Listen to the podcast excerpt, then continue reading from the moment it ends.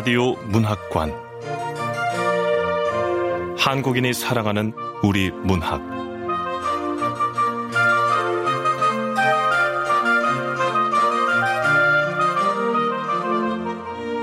라디오 문학관 오늘 함께 하실 작품은 김덕희 작가의 눈부신 날입니다. 김덕희 작가는 1979년 경북 포항에서 태어났습니다.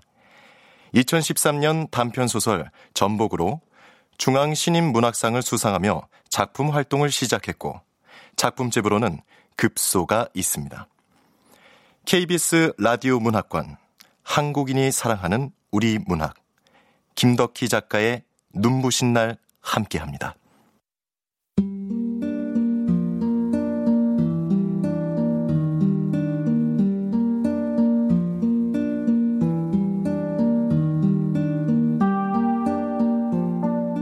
눈부신 날 김덕희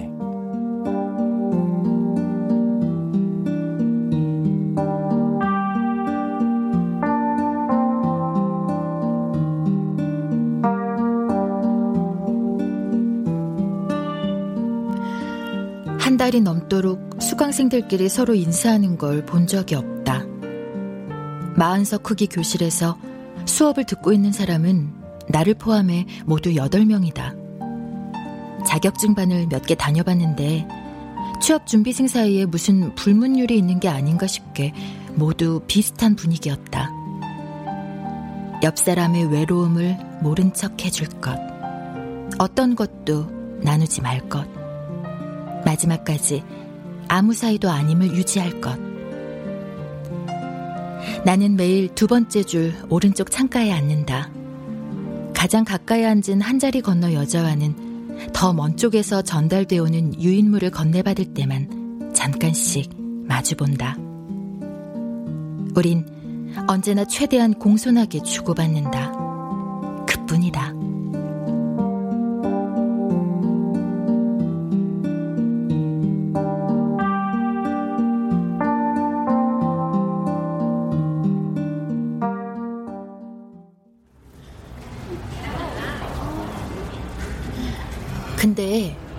전산 세무회계반에는 왜 남자가 한 명도 없어?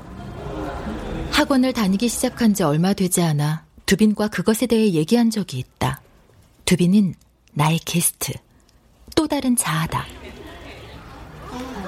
꽃꽂이도 아니고 뜨개질도 아닌데 이상하지 않아? 그거 경리들이 따는 자격증이잖아. 회계 사람은 몰라도 경리는 심부름이나 하는 이미지가 있어서 남자들이 안 내켜하는 것 같은데? 너무 모르고 하는 소리였지만 설명하려니 복잡했다. 나는 두빈을 좀 당황시켜보고 싶었다. 회계랑 격리랑 뭐가 다른데? 아, 회계는 크게 한 방 해먹는 거고, 격리는 티 안 나게 오래 해먹는 거지. 그러니까 회계는 간이 부어야 하고, 격리는 근성이 필요해. 뭐? 바보 같은 소리에 그만 웃어버렸다. 웃다 말고 내가 두빈이 하는 말에 쉽게 웃는다는 걸 깨달았다. 불길한 징조처럼 기분이 좋지 않았다.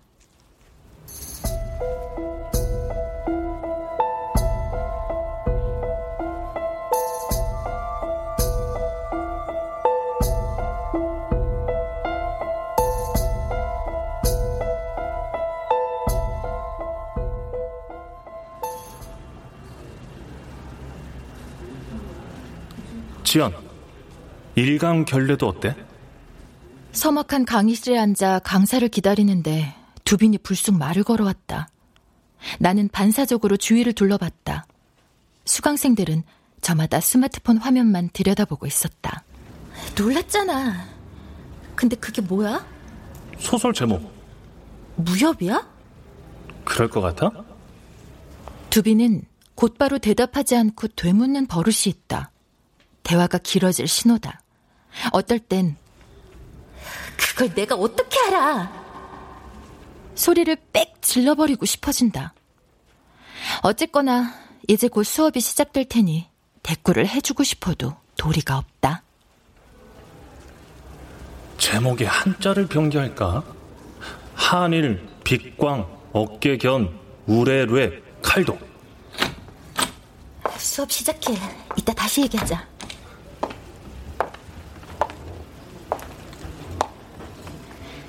강사가 들어섰다. 하얀 이가 훤히 드러나는 미술을 띤 채 강사가 수강생들을 훑어보며 갑갑한 교실의 공기를 한 번 흔들어 놓는다. 자, 빠짐없이 다들 오셨죠? 네. 공부하기 참 좋은 날씨입니다. 그죠? 자, 오늘도 파이팅 해봅시다! 고개가 저절로 오른쪽으로 돌려진다. 9층 창밖으로 보이는 도시는 대기 오염물 때문에 스카이라인이 뭉개져 있다. 더럽고 우울한 풍경을 볼 때마다 버려진 도시를 떠맡아 겨우겨우 살아내고 있는 기분이 든다. 천층이나 이천층이 있으면 좋겠어. 저, 천층? 왜? 깨끗한 하늘을 보고 싶으니까. 아, 난 또. 음, 있지. 가끔 그런 상상해. 어쩌면 이 혼탁한 도시를 버리고 미지의 공간으로 대피한 사람들이 도시가 다시 살만한 환경으로 바뀌는지 어떤지 관찰하고 있는 건 아닐까? 오, 대박. 야, SF 소설 같다. 도시를 회복시킬 의지도 힘도 없으면서 망상만 가득해. 온통 망상뿐이야. 망상을 억지로 제어하려고 하지 마. 혹시 알아? 소설가로서의 천재성일 수도 있잖아. 내 망상이지 네 망상이 아니잖아. 내 걸 네 것처럼 얘기하지 마. 근데 혹시 너 자체가 내 망상인 것 같진 않니? 헐. 두비는 내 서술에 놀랐는지 며칠 동안 나타나지 않았다.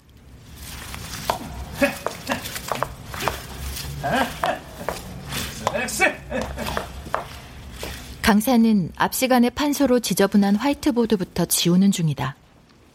지우개 든 손을 위쪽으로 뻗느라 셔츠 아래로 체대생처럼 그을리고 탄탄해 보이는 허리가 슬쩍슬쩍 드러났다. 나는 사라지는 판소와 함께 팔을 움직일 때마다 탄력 있게 휘어지는 강사의 맨 허리를 번갈아 본다. 와, 저 강사는 지우개질도 체조하듯이 하네. 씩씩하고 절도가 있어.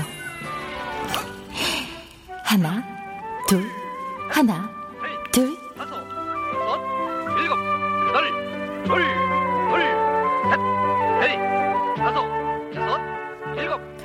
학원 홈페이지에 실려 있는 사진 속의 강사는 건강한 미남형에 꽤 젊어 보였다. 그러나 실제로 본 첫인상은 그저 열심히 살고 있는 성실한 생활인에 가까웠다. 강사의 손에서 빨갛고 파란 화살표와 선들로 뒤엉킨 세무회계 이론과 예시들이 말끔히 사라진다.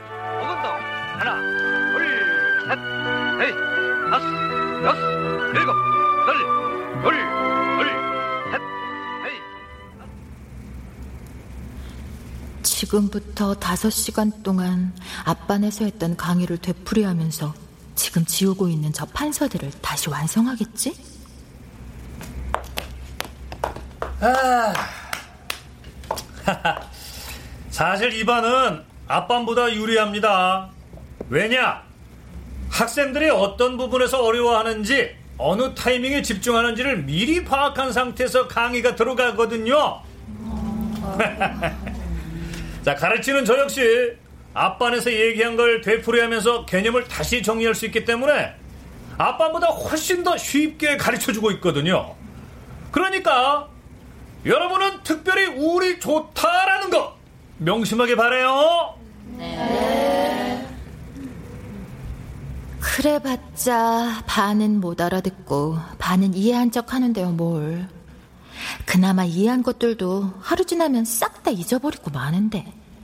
수행하는 사람들이 애써 그려놓고는 단번에 다 지워버린다는 그림이 생각난다.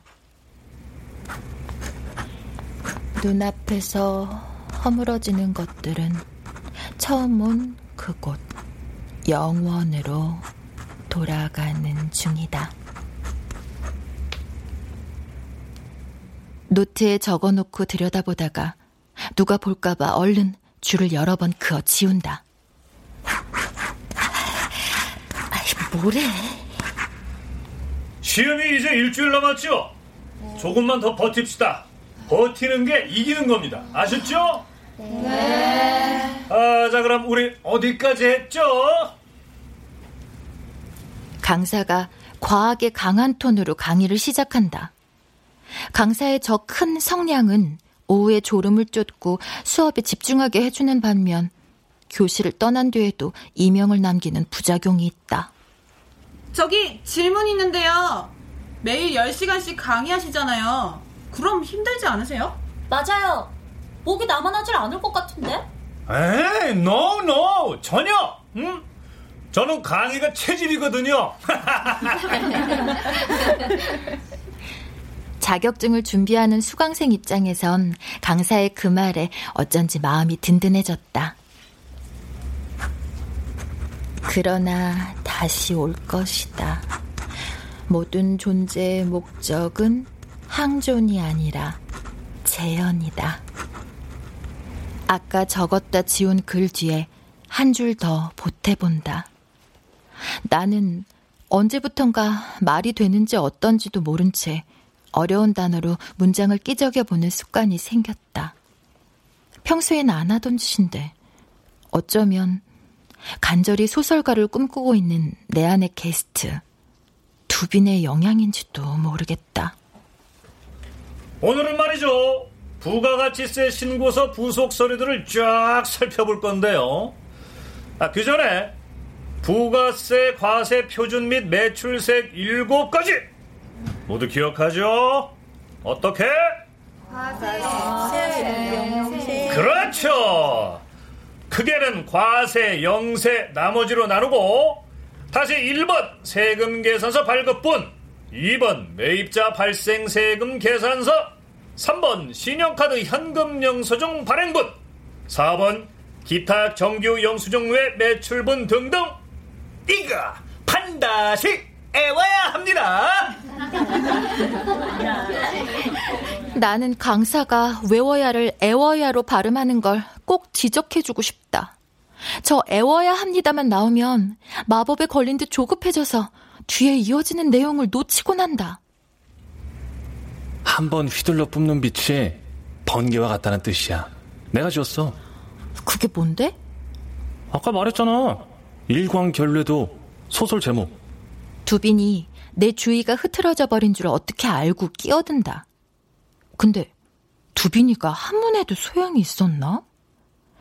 머리가 잡다한 지식으로 가득 찬 건 아는데 한문을 쓰는 것까진 몰랐다. 두빈이 이름 지었다는 칼을 상상해 본다. 싸움할 때 쓰는 칼 말고 무희들이 춤출 때 우아하게 휘두르는 칼이면 어떨까? 그런 칼이 뿜어내는 빛은 번개보단 달빛이랑 어울리겠지? 그렇다면 칼 이름은 교재 420페이지 양과로 2번 별표 3번 밑줄 쭉그 옆에 의제 매입 세 공제 시 각 사업 형태에 따른 공제율 나와 있죠? 보입니까? 네. 제가 출제자면 이거 꼭 냅니다, 꼭. 예? 자, 별표 다섯 개. 어, 어, 어, 어, 디다 밑줄 쫙이지? 별표는 세법이 바뀌고 나서 첫 시험이거든요. 그러니까 너네 말이야 이 정도는 알고 시험 치는 거지? 하고 묻고 싶단 말이지. 나올 확률이 자 99.9999%. 안 나오면 내가 이 바닥 뜬다. 별표 100개. 아, 뭐가 별표 100개라는 거야? 어디? 어디? 강사의 협박에 가까운 장담에 깜짝 놀라며 교재를 살핀다. 이상한 카리름에서 시작된 상상에 휘둘리는 사이 두 페이지나 진도가 나가버렸다. 언제나 그렇듯 오늘의 강의도 완벽하게 망했다.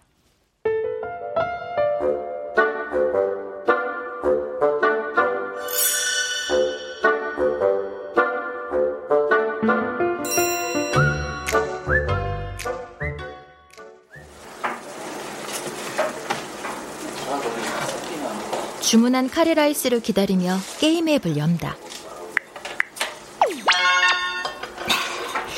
한 판 땡겨볼까? 학원 근처의 이 식당에서는 어떤 메뉴든 스마트폰 게임을 대여섯 판쯤 하고 있으면 음식이 나온다.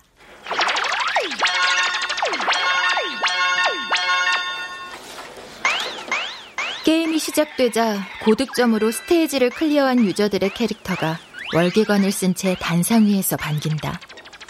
나는 138단계까지 오는 동안 한 번도 순위에 든 적이 없다. 대신 유성 선배가 단상 위에 있는 걸 자주 봤다.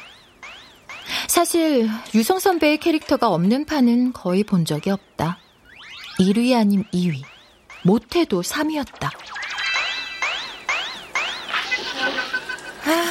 유성 선배는 뭐 하나 빠지는 게 없더니 이런 유치한 게임에서도 고득점이네. 난 이런 유치한 게임조차 꼴찌에서 간당간당 하는데.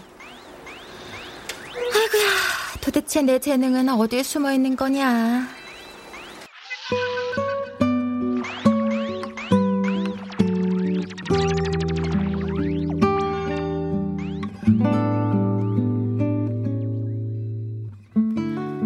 선배를 따라잡고 싶었다. 단상에 나란히 오르는 건 어렵겠지만 선배가 있는 곳까지 쉬지 않고 달려가서 간이역 위에 함께 서보고 싶었다. 그러면 선배가 나를 발견할 것 같았다. 그렇게 된다면 선배가 날 기억하고 반겨주지 않을까? 아이템을 선물하는 척하며 메신저로 안부를 물어봐 주지 않을까? 아니면 내가 먼저 말을 걸어볼 수 있진 않을까?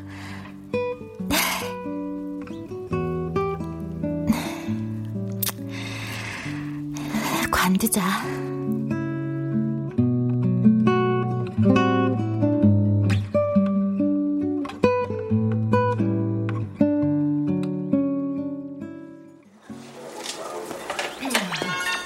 주문하신 카레라이스 나왔어요.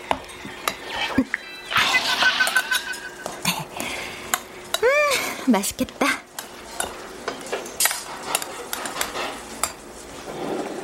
뜨거운 카레라이스를 숟가락으로 뒤적이자 맵고 자극적인 강황 냄새가 식욕을 돋웠다.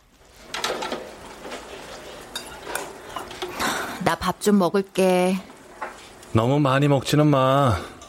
이따 소설 써야 되는데. 졸리면 곤란하잖아. 야, 강두빈. 나는 숟가락을 꼭 쥐고 잠시 숨을 가다듬는다. 지금까지는 두빈이 좀 제멋대로 굴어도 그냥 넘겨왔다. 의지할 것도 의지될 것도 없는 사이에 괜한 감정 소모라고 생각해 참아왔던 것이다. 어쩌면 지금까지 게스트 중 가장 짧은 기간에 결판을 낼지도 모르겠다. 그러니까 이제 다섯 달쯤 됐겠다.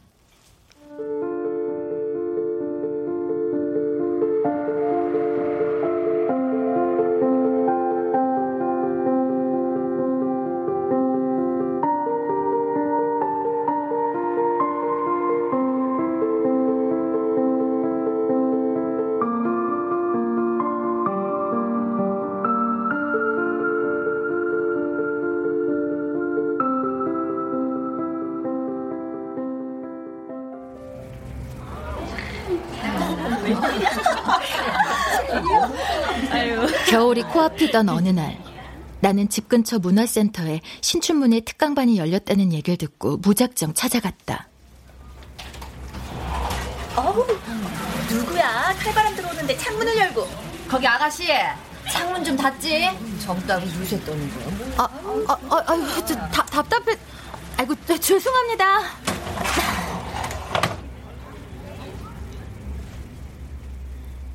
신춘문예 특강반은 귀부인처럼 차려입은 중년들이 많았고 내 또래는 나밖에 없었다. 자자 조용히 하시고요. 자 다들 오셨죠? 네. 네. 자 강산이부터 소개해드릴 텐데요. 지난 10년 동안 소설집 두 권과 장편 소설 한 권을 펴내신 K 작가님이십니다. 처음 들어보는 이름인데.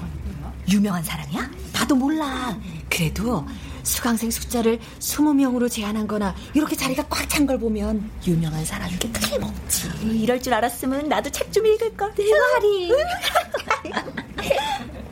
말 많은 아줌마들 틈에서 꺼다 놓은 보릿자루 마냥 눈치만 살피고 있을 때 나는 처음 두빈을 만났다. 아유. 안녕하십니까. 소설가 K라고 합니다. 강사는 화장기 없는 얼굴에 깡마르고 기다란 얼굴, 아무렇게나 늘어뜨린 머리와 커다란 이목구비에 독특한 인상을 갖고 있었다. 그러고 보니 어디서 많이 본 것 같기도 했다. 음, 미리 말씀드리면 남편이란 작자들은 소설 쓰는데 전혀 쓸모가 없습니다. 어디 소설뿐이야? 자식 키우는데도 쓸모가 없어요. 아이고, 그뿐이면 괜찮게. 우리 집 양반은 아무짝에도 쓸모가 없어. 어머, 자, 자, 자. 자, 그렇기 때문에 지금부터 단단히 선정포고를 해놔야만 이번 신춘문예에 당선될 수 있다는 점 명심하시고요. 네. 와, 퍼스 진짜 장난 아니다. 난데없이 내 또래 남자 목소리가 등장한 건 바로 그때였다.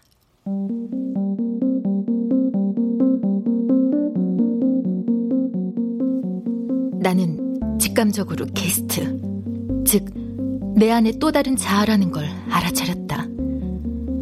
나는 당황한 나머지 이 말을 책상에 대고 한참이나 들지 못했다. 좋지 않은 징조였다. 내가 소설을 써보겠다는 마음을 먹은 것부터가 이상했는데 그제야 알 것 같았다. 대학을 졸업한 뒤부터 이것저것 배우다 그만두는 걸 습관처럼 하고 있지만 소설이라니 두려웠다. 앞으로의 일이 까마득해 울고 싶어졌다.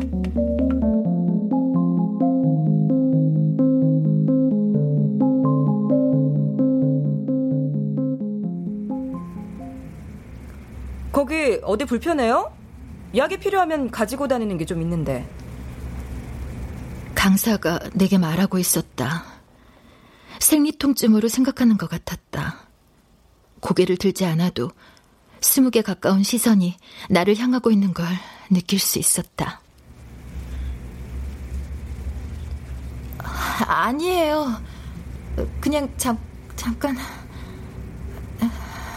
죄송합니다. 기왕 배우기로 한 거 정신 좀 차리지. 목소리는 내 기분 따윈 안중에도 없는 것 같았다. 3시간짜리 수업에 쉬는 시간은 단 10분이었다. 10분 안에 기선을 제압해두지 않는다면 당분간의 내 생활은 엉망이 돼버릴 수밖에 없었다.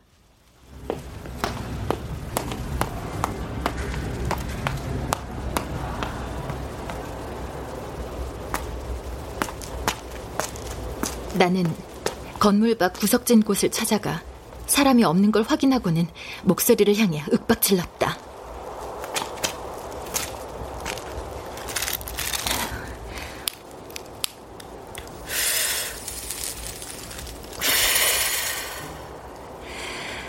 이름, 나이부터 대.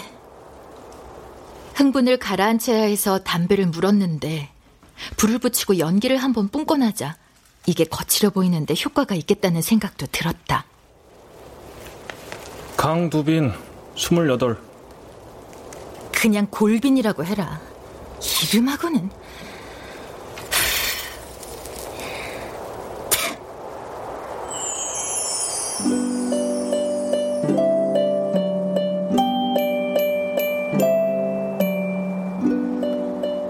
나는 담배 연기를 길게 한 번 더 뿜고는 땅바닥에 침도 뱉었다. 문득 나의 게스트였던 성진 언니가 생각났다. 대학 2학년 때 1년 동안 내게 머물렀던 싸움꾼이었다. 언니 앞뒤로도 많은 게스트들이 내게 다녀갔다. 그들은 모두 처음에는 친절하고 상냥했지만 나중에는 나를 차지하려 들었다. 예외는 없었다. 그렇다고 내가 그들을 모두 미워하는 건 아니다. 성진 언니는 나의 성장에 꽤 도움이 됐던 게스트로 언니 덕에 세상을 배웠고 자립심을 키웠다고 생각한다. 언니가 다녀간 뒤부터 전과 다르게 뭔가 성숙해졌다는 말을 자주 들은 게 그 증거다. 뭐, 골빈? 아니, 매너 없게 남의 이름 가지고 그러냐? 근데 이경숙도 뭐 그리 내세울 만한 이름은 아닌 것 같은데? 다음 달에 개명할 거야. 미리 알아둬. 이지연이야. 좋으실 대로. 어차피 네가 주인이니까 내가 한 살 더 많긴 한데 그냥 친구하자. 잘 부탁해. 그날 이후 두비는 단편 소설 한 편을 썼다. 원룸 건물을 갖고 있는 찌질한 남자 이야기였다. 그런데 이경숙 씨? 네. 이거 정말 처음 써본 소설 맞아요? 어, 맞는데요? 정말? 정말 처음이에요? 네. 정말 처음인데요. 아, 작가로서의 소질이 있어요. 한두 편쯤 더 보고 싶은데. 처음 썼다는 소설에서 이성화자의 목소리를 이렇게 자유자재로 다룬다는 건 보기 드문 재능이거든요. 정말 놀라워요. 사정을 알리 없는 강사와 수강생들에게 나는 이미 몇 걸음 먼저 가 있는 대우를 받게 됐다.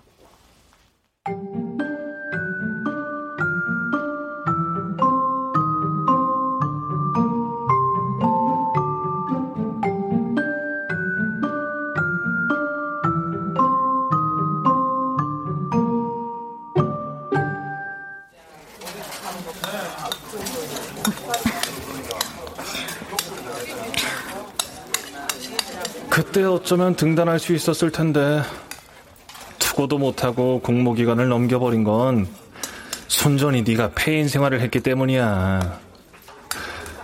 여자들은 짝사랑하던 남자가 결혼하면 다 그러냐? 오버하지 마라. 죽을라고 해.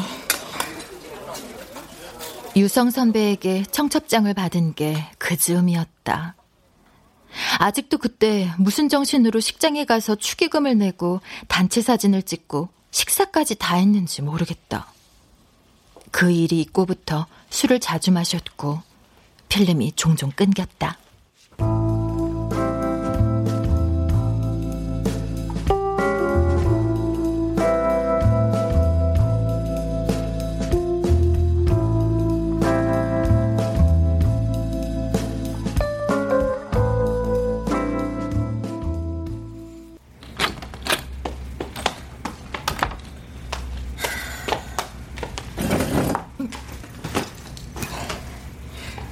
미안하지만 난 애초에 소설가가 될 마음은 없었으므로 신춘문예 수업에서 칭찬을 들었던 그 순간 덜컥 겁이 났다. 왜? 왜 겁이 났는데? 소설가가 될 마음이 생긴다고 해도 생각처럼 쉽지 않을 거고 소설가라는 이름을 감당할 자신이 없으니까. 그래서 또 그만둘 거야? 몰라. 지금 난 일주일 뒤에 볼 자격증 시험만으로도 머리가 터질 것 같아.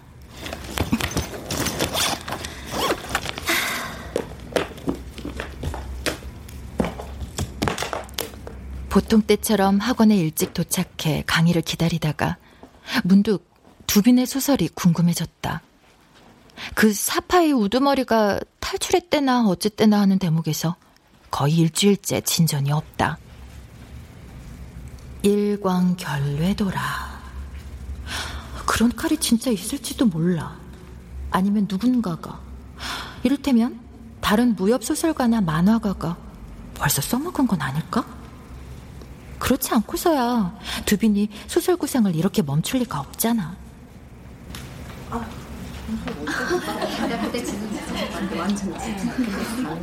그새 수강생들이 모두 와 있었다. 그리고 강사가 들어왔다.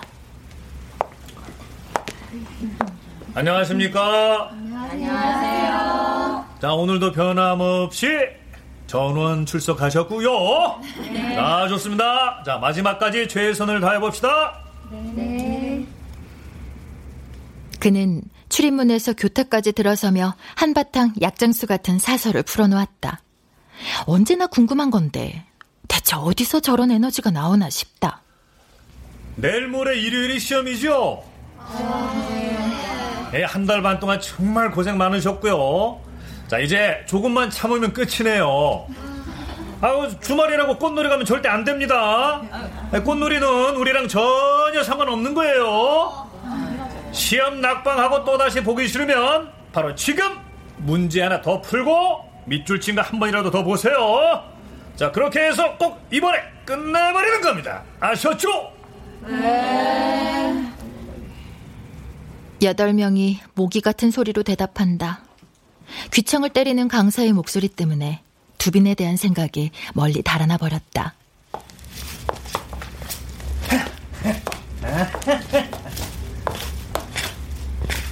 강사가 늘 하던 대로 화이트보드를 씩씩하게 지우고 돌아서서 교재를 펼친다. 자, 자, 자. 음. 앞반에서 질문이 나와서 말인데, 자, 이반도 종합소득세 세율 한번 짚고 넘어갑시다. 각 세율 구간 다 외우고 있죠? 예? 6, 15, 24, 35, 38, 40%로 6구간. 네? 자, 그러면 각각 과세 표준은 얼마? 1200, 4600, 8800, 1억 5천, 5억, 그리고 5억 초과! 그렇지. 자, 우리는 몇 퍼센트 세금을 내는 게 목적이다? 그렇죠! 살면서 말이 세금 40%는 내봐야 하는 겁니다. 자, 누가 말해도 꿈은 어떻게?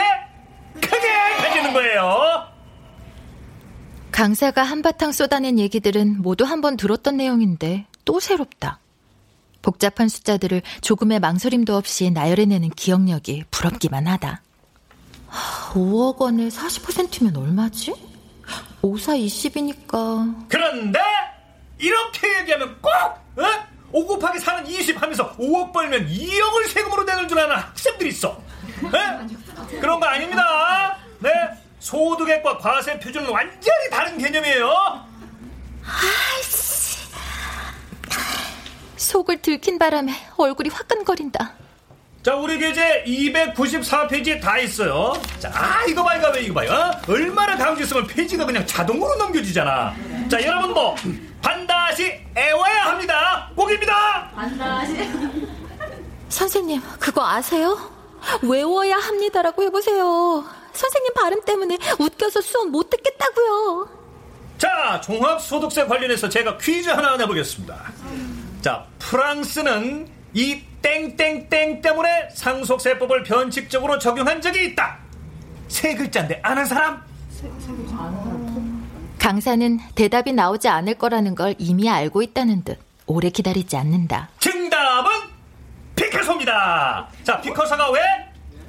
1973년에 피카소가 91살의 나이로 세상을 뜰 때 남긴 작품들이 어마어마했는데 총 가격을 따져보니까 한 3억 달러 정도로 추산되더란 얘기야. 자, 그러면 이게 우리 돈으로 얼마?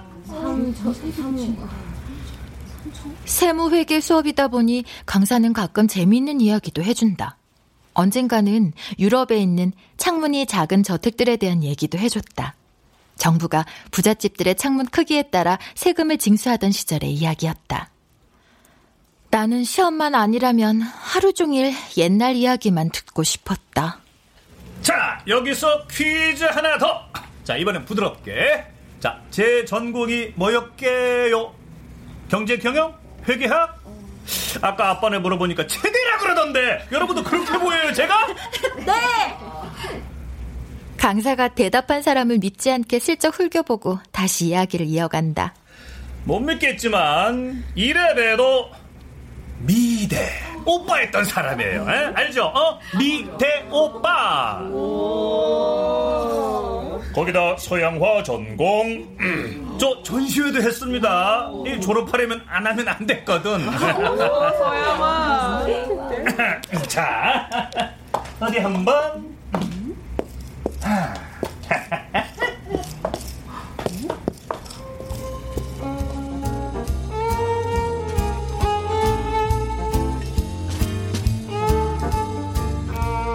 강사는 미대생이던 시절을 회상하듯 잠시 창밖을 보더니 화이트보드에 그림을 그리기 시작했다. 와, 진짜 잘 그린다. 실사 같아. 대박. 저거 학원 앞길 아니야? 9층 창밖에 보이는 도심의 풍경이 순식간에 화이트보드 위로 옮겨졌다. 검정색 마커 하나로 굵고 가는 선들을 그어대며 그림에 숨을 불어넣는 모습이 꽤 섹시해 보인다. 평소에는 강사가 아무리 용을 써도 소극적으로 반응하던 수강생들이 소리내 탄성을 지른다.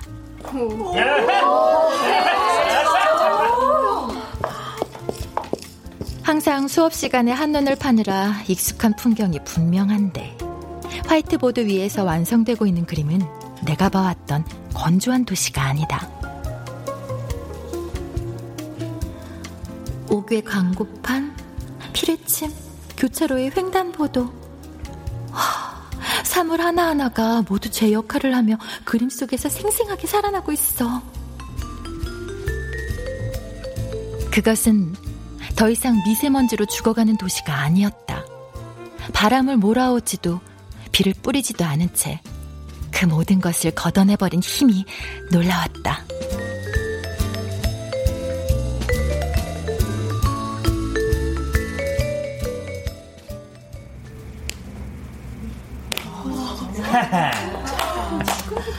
자, 어때요? 에, 이제 뭐 미대 오빠 같아요? 네, 완전 멋있어요. 아, 뭐 그런데 어쩌다가 이걸 하고 있나 궁금하죠? 네. 군대였어요, 군대. 아, 그 마을놈의 군대가 내 인생이 바뀐 게. 군대요? 헐. 제가 군대에서 어쩌다가 계산기를 만지게 된 겁니다. 그 연대 본부에서 군수장교가 와가지고는 뭐 대학 나온 사람 찾더라고. 뭐 그러더니 그냥 다짜고짜 바뀌는 거야. 왜요? 미대라고 하니까 어, 표 잘 그리고 글씨 잘 쓰지 않겠냐 해서 뽑았다는 거지. 뭐 그게 그러니까 뭐 일병 때였는데 뭐 나야 작업 안 나가니까 좋았지만 이게 그냥 내 인생을 바꿨던 거지. 응? 제대하면은 그림을 계속해야 하나 이 먹고 살 궁리를 해야 하나 이 고민이었는데 계산기 두들기다 그만 길이 확 보였던 거라 뭐랄까 전혀 다른 사람이 내 속에 숨어 있다가 그냥 짠 하고 나타난 느낌? 자, 내 말은 이 분야가 그 비전공자라도 얼마든지 수준 이상으로 올라갈 수 있다 이거예요. 매력적이죠? 자, 그러니까 내일 모레 시험 다 붙어서 다음 단계로 가는 겁니다. 아셨죠? 자, 이왕 시작한 거 1급까지는 가봐야죠. 저 학원에 1급반 개설해 놨으니까 홈페이지 참고하시기 바라겠고요. 호호호. 강사는 말을 마치자마자 지우개를 집어든다. 나는 강사가 그림을 지우려는 걸 보자마자 나도 모르게 잠깐만 요. 에? 에, 뭐죠? 너무 아까웠어요. 뭐가 아까워요? 그림이요. 네, 맞아요. 아이, 참 또. 그래서 말씀인데 하나 찍어 놓으면 안 돼요? 아이, 뭐, 아, 이게 뭐라고? 그러세요, 그럼.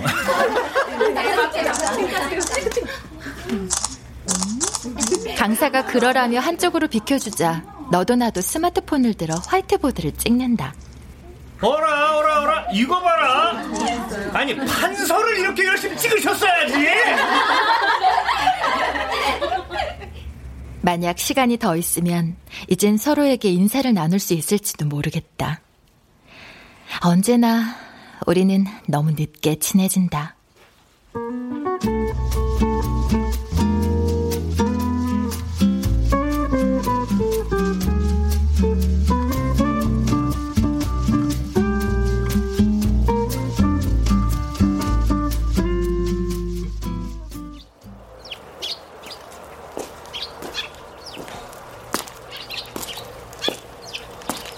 집에서 시험장까지는 한 시간이 조금 더 걸렸다. 시 경계에 위치한 상업고등학교다. 오랫동안 갑갑하고 우울하던 하늘이 어제부터 투명하고 새파랗게 본래의 색을 드러내고 있다. 시험 치기 참 좋은 날씨죠? 강사의 목소리가 들리는 것만 같다.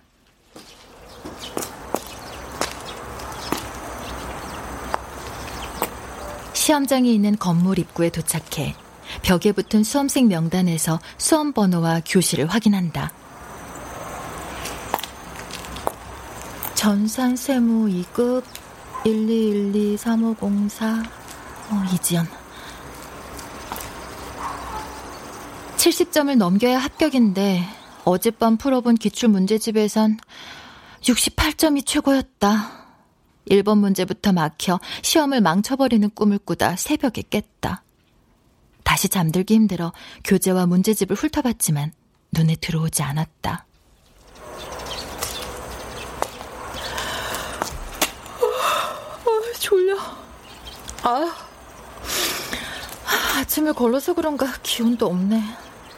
시험 시간까진 아직 30분이나 넘게 남아있는데. 30분 동안 다 망해버렸으면 좋겠다. 그냥 돌아갈까? 모두 다 망하는 상상을 하자 마음이 조금 좋아졌다. 공평한 불운 만큼 강력한 항울죄는 없다. 애초에 되지도 않을 시험을 보겠다고 여기까지 나온 게 엉터리였어. 그늘마다 사람들이 다 앉아 있었다. 나는 조금 먼 곳에 햇살을 고스란히 받고 있는 빈 벤치를 발견하고 잠시 망설인다. 마치 거기 앉으면 큰일이라도 난다는 듯 덩그러니 비어 있다. 그러나 눈 뒤쪽을 잡아당기는 듯한 졸음과 위장을 쥐어짜는 것 같은 허기가 벤치 쪽으로 나를 이끈다. 아, 졸려. 아, 배고파. 햇살이 뜨겁다. 한 문제라도 봐야 하지 않을까 걱정되지만 가방을 열 힘이 없다. 눈을 감고 해를 마주해 본다. 이른 노을을 보고 있는 듯 세상이 모두 환한 주홍빛이다. 빛의 여러 성분이 내 몸에 부딪히고 산란되며 잘게 진동한다. 몸이 분해되는 것만 같다. 그때였다. 지연아, 오랜만이야. 어, 뭐야?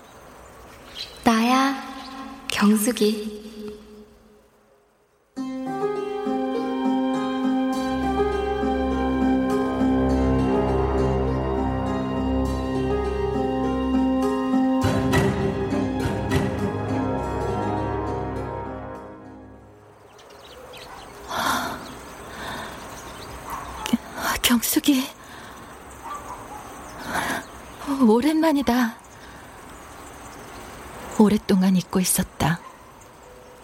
고1 때니까 벌써 10년이 훌쩍 넘은 그때.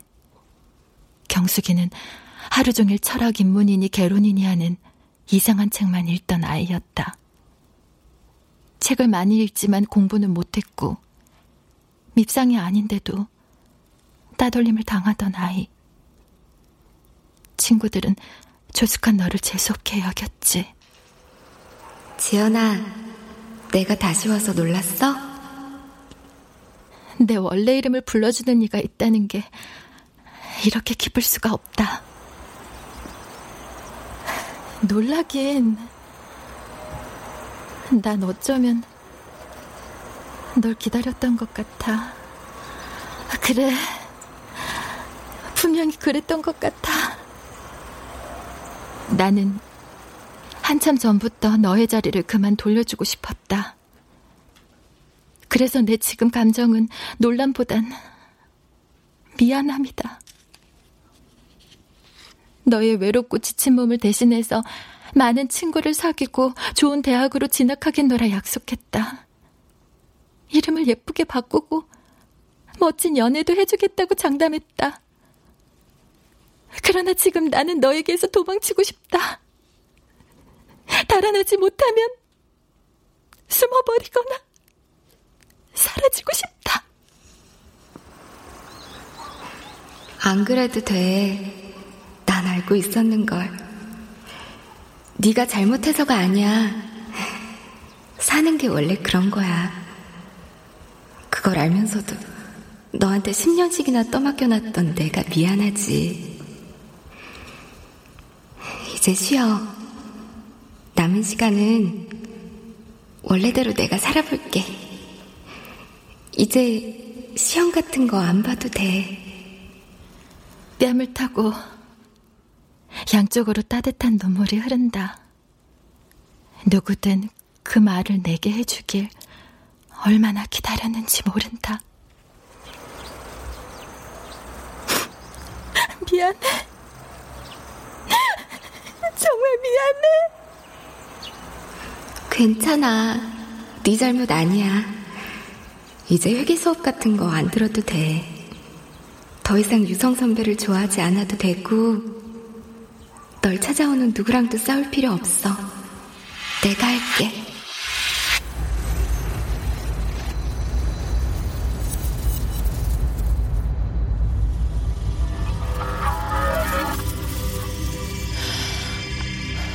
끈이 툭 끊어지는 느낌과 동시에 몸이 떠오른다. 허공에서 돌아보니 나는 아니 경숙은 그대로 벤치에 앉아 눈물을 훔치고 있다. 나중에 다시 와도 돼? 눈물을 마저 닦은 경숙이 나를 보며 배시시 웃는다. 저렇게 예뻤던가? 저렇게 투명했던가? 이제 이지연이 아니라 다시 이경숙이라서 그렇게 보이는가?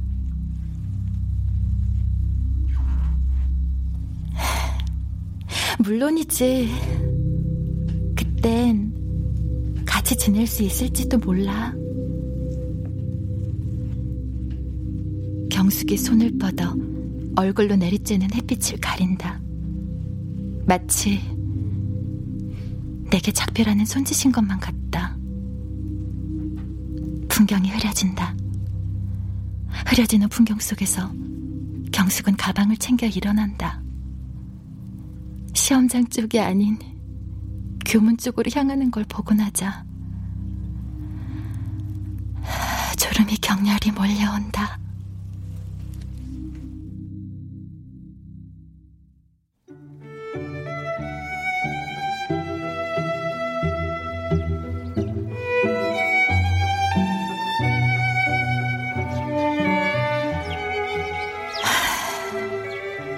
이렇게 되는 거였구나. 다들 이렇게 되었던 거구나. 나는 편안한 기분을 만끽하며 가만히 눈을 감는다.